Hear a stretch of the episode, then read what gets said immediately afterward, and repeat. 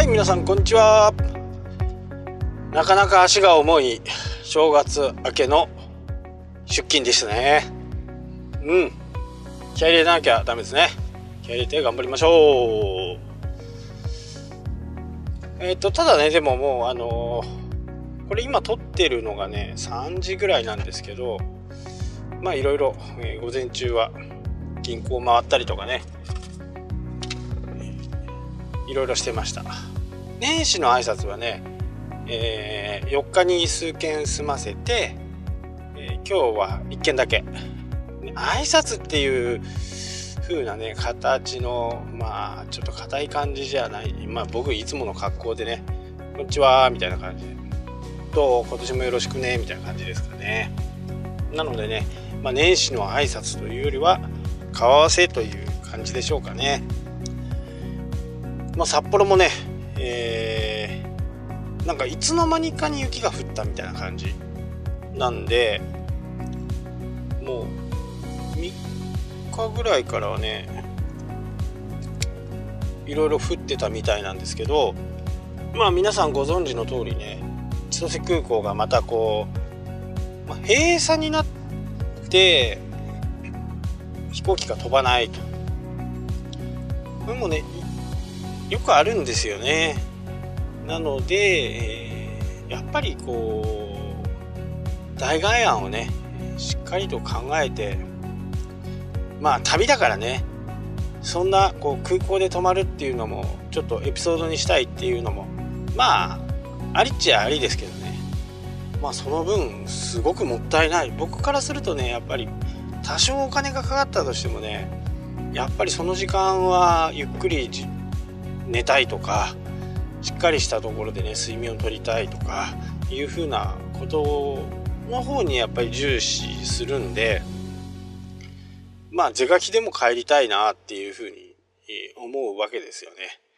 えー、YouTube の方にね、えー、帰り方みたいな、まあ、北海道脱出計画みたいなね千歳空港閉鎖につき北海道脱出みたいな感じでね、えー、YouTube を上げました。でそこでも上げてるんですけどちょっとね飛行機の予約のシステムってうーんちょっと理解ができないところがねあるんですよね。まあ動画と同じようなね説明をしますけど1月1日まあこれ繁忙期と言われるね、えー、航空料金も高い、まあ、ホテルも高い繁忙期の時にはやっぱり満室になることが満満席になることが多いわけですよ。でただ1日っていうのはね結構空いてるんですよね。1日になかなかこう移動するっていう人あまりいないもんですから1日は比較的つい空いてるんですけどまあ2日3日とかになるとやっぱりこう満席率が上がってくるんですよねどうしてもね。でここで、えー、例えば1月1日の午後から夕方からね、えー、空港が閉鎖になったしなってしまった場合に通常はね普通の時一般的な時は空いてる便がやっぱりあるんで飛行機会社もねこう繁忙期以外の時っていうのはやっぱり空いてるんですよ。飛行機のまあ、損益分岐点っていうかまあどのぐらい乗ればねまあプラスマイナスゼロぐらいなのかっていうとねやっぱり50%から60%ぐらいまあ、6割乗ってりゃ大丈夫だみたいな感じなわけですよね。それによってその路線の飛行機も選ぶわけですよね。なので札幌千歳千歳羽田なんかはあまり小さい飛行機って飛ばないんですよ。えー、500人まあ会社によってはね、えー、200人ぐらいの767とか、えー、320とか中型機って言われる。まあ小型機、まあ、中型機ですね。中型機で飛ばすことがあるんですけど大手になるとほとんどトリプルセブン、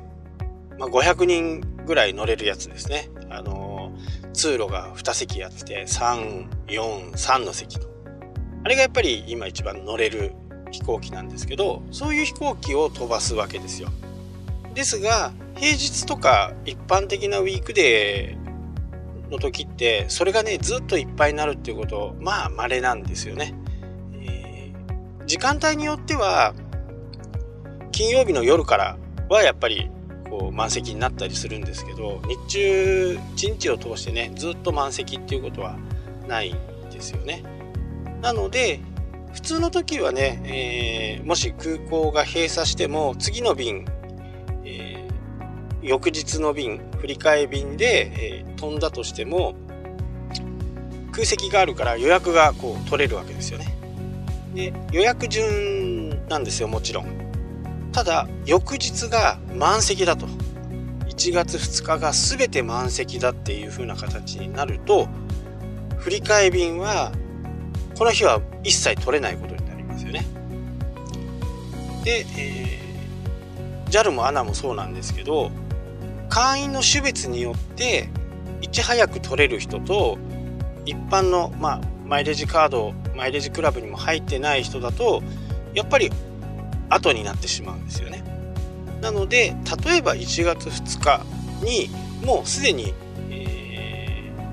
ー、私が予約している便があってそれをキャンセルするってことは基本できないわけですよ。本人の承諾を得ない限りはね。できない。なので振り替え便がどうしても3日とか4日とかいうふうになるわけですよね。で今回千歳で、えー、1000人から2000人ぐらいって言われてもまあ正確な数字はわからないですけど、えー、1000人規模がね、えー、千歳空港で泊まったっていうことはまあ、やっぱりね倍ぐらいの人はどこかのホテルに泊まったとかねいろんなことが考えられると思うんですけど1000人を今度空席待ちで取っていかなきゃなんないんですよね。なので今ね今日7日にもかかわらずまだ明日までかかるって言ってるんですよ。この、えー、千歳空港が閉鎖になったのが多分4日じゃないかな4日か4日ぐらいだと思うんでなので空港にね4日間泊まってるってことですよね。で、えー、種別もクラスが上になればなるほどもちろん1月の2日の時点で空席が出たら、えー、空席をキャンセルが出たら空席を埋めていきます。でその場合に上級会員の方が先にこう予約を優先的に取れるわけですよね。これはねやっぱりもうその航空会社を使っている人にこうメリットがあるようなシステムなんで、まあ、ここに文句をつけてもね始まらないじゃあ飛行機乗れよって感じになってしまうのでで一般の人たちはどういうふうなことをするかっていうと例えば夕方からね空港が閉鎖になってしまった場合だいたい1時間に1本程度飛んでますから4時ぐらいに閉鎖になると4時5時6時7時8時えー、5時間で5本飛んだとするとここで1500人が飛べないわけですよね。1500人が飛べない。で2日の日に満席だからこの1500人は2日の日も乗れないことになるんですよ。で3日の日の予約を取るためにどうするかっていう風な形になると一般のお客さんはカウンターに並ばなきゃなんですね。カウンターに並んで空席待ちの予約をするんです。空席待ちのなんかねチケットかなんかもらうはずなんですね。でそれはカウンターでしかやらないんですよ。なのでこう空港に泊まっていなきゃならない理由っていうのもあるんですよね。これね上級会員になるとちょっと別なんですよね私も以前話した、えー、ハワイに行った時にテロがあって911テロがあってその時も、えー、僕はカウンターに行って、まあそこにはラウンジがないんで、カウン、専用のラウンジがないんで、あの、グローバルクラブみたいなところは中に入らなきゃないんで、外の、えー、ビジネスクラスのカウンターを使えるんですよね。でそこで、え、この予約をしたいんだって、会員種別はこれだっていう風な形で、何かあったらメールくれみたいな感じで言ったところ、こうメールが、電話が来て、すぐ乗れますんで来てくださいっていうふうに電話が鳴ったと。まあ、そんな風な感じで やっぱり上級会員になるとそこのメリットはねやっぱり大きいんですねこういう時。ただねあのハワイの時ももう本当にねみんなこう空港で待って2日間3日間ねずっと待ってたりするんですよね。まあ、ハワイだからねしょうがないんですけど、まあ、今回みたいな千歳空港からだといろんな方法でね本州に脱出する本州まで北海道を脱出するってことが、えー、できるんですよね。まあそんなこともねちょっと覚えておいてほしいなと思って、まあ、この放送をしたり YouTube をね、えー、作ったりしました。でこれがブログで書いた記事がね結構アクセスがいつもあるんですよ。この時期になると、まあ、ますますアクセスがある、えー、季節キーワードみたいなもんですね。そんな企みもあって YouTube を作って、えー、次のね、えー、まあこんなことをね期待しちゃダメなんでしょうけど、また閉鎖になった時にアクセスがどうなるかっていうことをねちょっと確かめたいなっていうふうに思っています。そこでじゃあ北海道から脱出するにはどんな方法があるのかっていうとまあ、千歳空港が全面的に閉鎖になったとしても旭川や函館に行く方函館空港とか旭川空港っていうのは、天候がね違うんで旭川はね120キロぐらいしか離れてないんですけど、まあ、全く天候が違います、えー、雪の量もそこそこ多いんですけどあそこはね欠航率が2%か3%です。なのでほとんど欠航しない空港でえ飛行機北海道で飛行機に詳しい人はほとんど知ってると思うんですけどほとんど欠航しない飛行場で有名なんですね。で距離も120キロぐらいなんでそこそこ近いと。ただローカルなんでどうしても便数が少ないんですよね。函館空港も同じです。函館空港も、えー、雪はね函館ほとんどあんまり降らないんですよね。あまり降らないんだけど便数が少ないもんで札幌でさあ行くかっていう風になったとしても JR でね札幌というよりは千歳千歳空港の一つ先に南千歳っていうところがあるんですけど南千歳から函館行きっていうのが出てますんでそれに乗っかる。でも乗っかっても3時間かかるんですよ。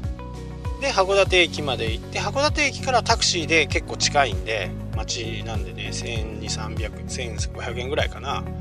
そのぐらいでこう空港までは行けます。なのでそこの時間が、えー、うまくいけば函館空港から帰る本州に行くっていう選択肢はあるんですけどやっぱりね北海道新幹線ができて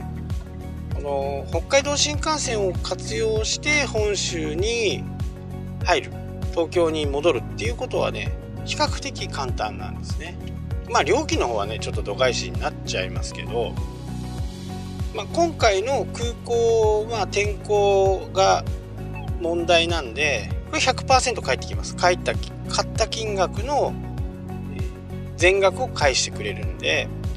まあ防犯期ねこういう年末年始なんで結構航空運賃も高か高いはずなんで、えー、それなりの金額になると思うんですけどそれを払い戻しして、えー、その分で函館まで行って函館、えー、新函館北斗駅っていうところで降りてそこから東京。これも結構時間かかりますけど、えー、4時間ぐらい。それでもねあの無理やり帰ろうと思ったらこういうプランがあります。で今回みたいに夕方の便からの欠航だと、えー、当日に函館に、えー、東京に帰ることはちょっとできないんですけど例えば2時2時ぐらいにもうじゃあ新幹線で行こうという風な形になれば間に合います。2時に決断ができれば9時ぐらいに東京に着きます。とにかくね、あのー、この津軽海峡を渡らないと渡ればね結構いろんな交通手段があります青森からえっ、ー、と青森から東京までもね深夜バスも出てますし仙台で仙台から今度関西の方に行くとか仙台は結構大きな空港なんでね。仙台まで行って何とかするとか。で北海道にいたらもうやっぱりこう海を渡らなきゃならないんで結構大変ですしね。フェリーっていう線もあるんですけどこの時期のね日本海はもう本当死んだようになるんで乗組員の人からもあのまあ冬の日本海はやめた方がいいですよ。天気が良かったらいいですけどね、えー、天気のいい日があまりないのが日本海なんで。ただね金額的に換算すると結構フェリーはお得です。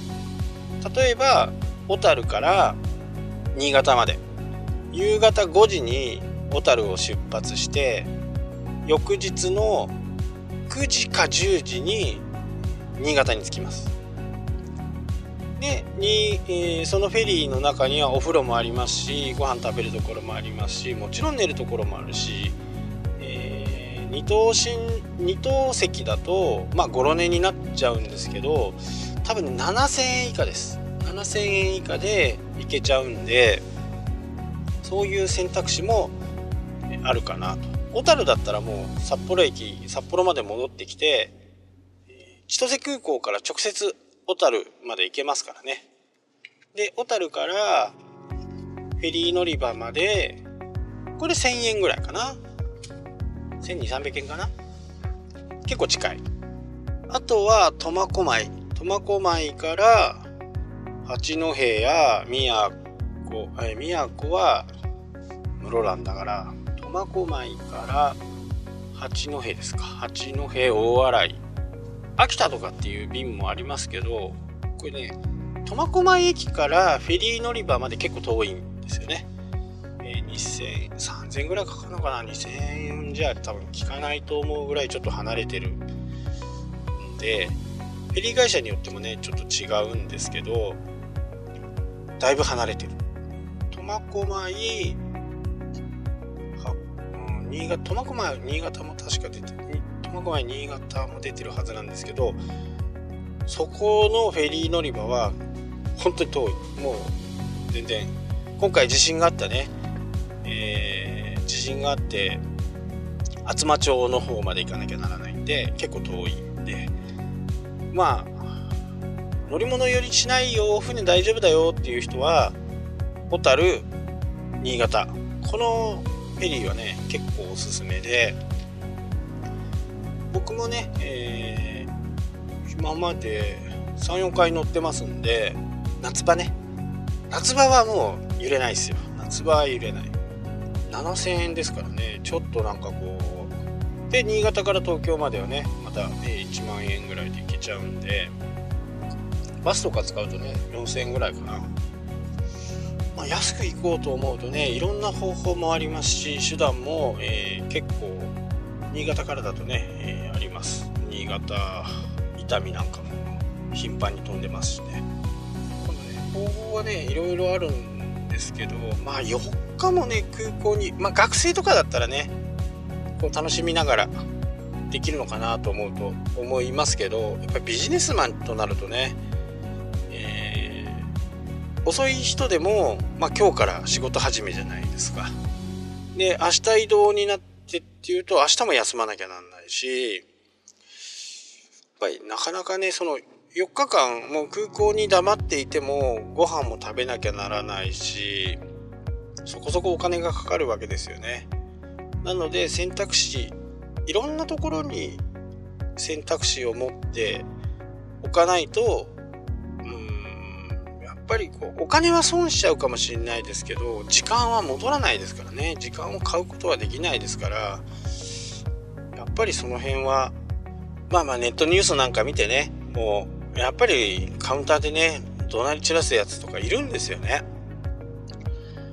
もうね空港が閉鎖時点でどんなに偉かろうが知りませんけどもう飛ばないものは飛ばないんですよね空港が閉鎖ですからね。100歩譲ってその飛行機会社例えばアナの機体が故障して飛ばなくなったっていうとこれはアナの責任の部分はあります。でもそうなった場合にはアナもねいろんな面で、えー、保証もしてくれますしホテル代食事代も、えー、出してくれます。私も過去に何度か出してもらったことがありますしただねやっぱり人間なんで交渉はねやっぱりうまくやんなきゃダメですよ。交渉はね。いや困ったな困ったなって低姿勢でね、えー、やっていけば相手も人間なんで何とかしてあげたいなって思ったらいろんな手法を使ってくれますし場合によっては本当は JAL 便なんだけど穴便に振り替えてくれるっていうことも僕過去にありました。なんでね、あのそういうクレーマー的なことをやるともう絶対ガンとして何もしないです、まあ、それがルールですからだからそんなことをねこうやってるのをね子供が見たら恥ずかしいじゃないですか。子供たちに見せる。自分の子じゃなくても人の親でもねそんな見苦しいことをやっている。まあもちろんねアナとか JAL とかを信用してまあ、スカイマークとかエアドゥとかいろいろありますけどジェットスターとかねピッチとか。信用してまあある意味命を預けて乗るわけですから信用してるわけですよ。でそこに、えー、やっぱりこう文句をねギャンギャンギャンギャン言ってみたところで何にも解決しない。逆に僕から言わせるとリスク管理ができてない。じゃあその時にダメになった時にこうしようとかああしようとかっていうことが考えられていない方が僕からとってはちょっと不思議かなって。そんなに大事なことだったらね。大事なことだったらやっぱり前日に入るべきだし予定を1日空けてね例えば7日から今日から、えー、仕事が始まるっていうんであれば5日には本土に入本土に入っておく本州に入っとくっていうことはねやっぱり必要だと思うんですよね。ましてやこれ毎年の、まあ、行事みたいなもんだからまあただねそれを分かって分からない人もいるんでね。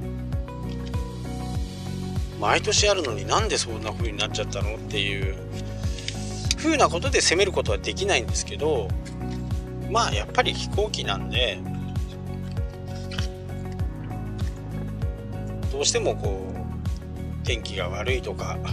機体が調子悪くなったとかっていうことはねやっぱりあるんでね。の辺はこう気をつけてねやった方がいいのではないかなって僕は思います。1日前に行動しとけばね、えー青森でも最低でも青森まで入ってればねなんとかなりますよ。4時間あれば東京行けます。本当に起きるんですよ。本当に。年にね3回とか起きるんでそこはやっぱりね注意をしてほしいなと思いますしで千歳空港がこう混雑してる空港になってきてるんでなおさらこう難しいんですよね除雪が。千歳空港って2本併用してね滑走路があるんですけどまあ伊丹もあるかな伊丹、まあ、成田羽田はまあ羽田はね、えー、まあ実質運用してるのは3本4本ありますけど実質運用してるのは多分4本あ3本なんで。で千歳空港の場合は基本的に何もない普通にこうクリアな状態だった場合には滑走路は2本あって1本は着陸用1本は離陸用にとして運用してるんですよね。でも雪が降ったりすると1本を閉鎖して1本だけの運用でその1本で離発着を行っていって1本の滑走路が使えるようになったらまたもう1本をクローズしてまた除雪をすると。ただ雪の量がどんどん増えてくると両方閉鎖してまず片一方の方だけを除雪をすると。いう風な形になります。で突然雪が降ってきてっていうこともあるんで、えー、まずはね、えー、着陸の方をね一生懸命やるはずです。ここはちょっと詳しく調べてないですけど私だったら着陸の方をまずやって発射を止めてまでもまあもう飛んできてますからね。飛んできてどこかに違う空港にこう変更してダイバードしなきゃならないとかっていう風なリスクを考えると着陸の方を優先して除雪をしてなのでねいろんな方法を考えておくことでまあそれがね現実になった時に、まあ、実行できるかどうかっていうことは二の次なんですけど多分ねそういうことを覚えておいてもらうと非常にねこう旅も楽しくなりますし、まあ、閉鎖になったらもう終わりです。あのー、閉鎖になったらもうその便が消滅するっていうふうに思ってほしいんですよね。予約も何もかも、えー、消滅して払い戻し。JR の場合ちょっと違うんですよね。JR の場合は、えー、何月何日例えば1月1日の6時の電車が何かの理由で止まってしまった。って言った場合にはそれが翌日になっても例えばスーパー北斗20号っていうのが20号っていうのがあってそれが途中で何かの事故でえ一旦停止をして4時間後に出発するとかって言って4時間後に出発しても1月の2日になったとしてもスーパー北斗20号はスーパー1月1日のスーパー北斗20号は1月1日のスーパー北斗なんですよ。日がまたいでもね。だから乗り換えっていうか振り替えっていう概念があまりないんですよね。なのでここに JR とかに慣れちゃうとちょっとこう飛行機のね仕組みとだいぶちょっと違うんで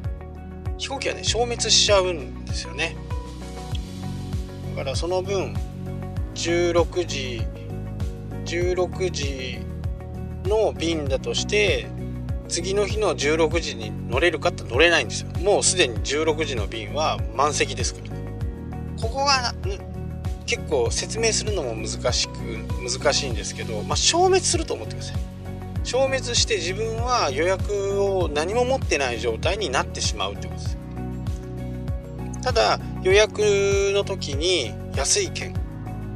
なんかバーゲンで買ったとか言ったことでも安いチケットでも振り替え便は安い、えー、同じ条件で取れることは取れます。定価を払うから飛ばしてくれとかっていう概念も基本的にないんですねなのでね、えー、文句を言う人は大体こんな感じの文句を言うはずです。いろんなことを調べていくとねそんなに難しいことじゃなくってえっ、ー、と JR を使うと費用はねちょっとかさばっちゃいますけど次の日の午前中には、えー、東京には入れます。で東京じゃなくって大阪、まあ、広島でもまた広島まで4時間で行きますから広島まで行けますしもう最まあ東京に行って東京から飛行機に乗って他に行くのがいいですけど東京はね、あの雪影響がほとんどないんでまあたまにあるかもしれませんけど基本的には、えー、東京はもう日本のハブ空港なんで羽田空港からまた予約をして飛ぶと。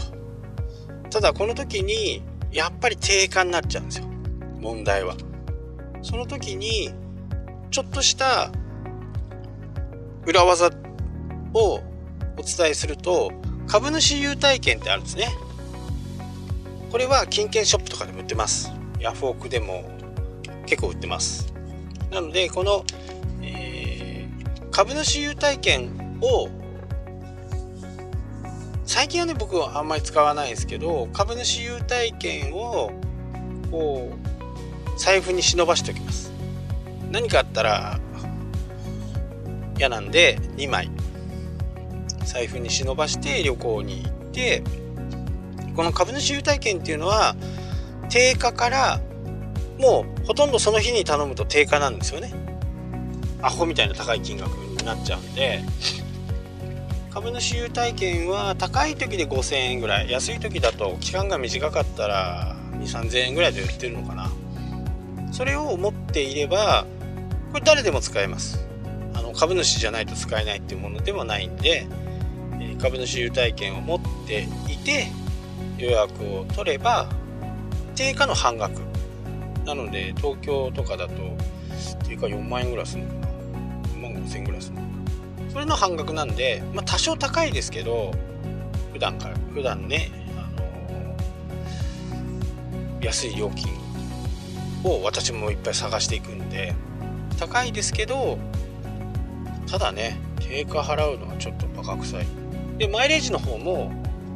あのー、還元率が高いです。なのでね株主優待券のこれ JAL も ANA もありますんでね、えー、ぜひともちょっと使ってもらえればなと思います。はい。というわけでね、えー、今日はこんな話で終わりたいと思います。それではまた明日。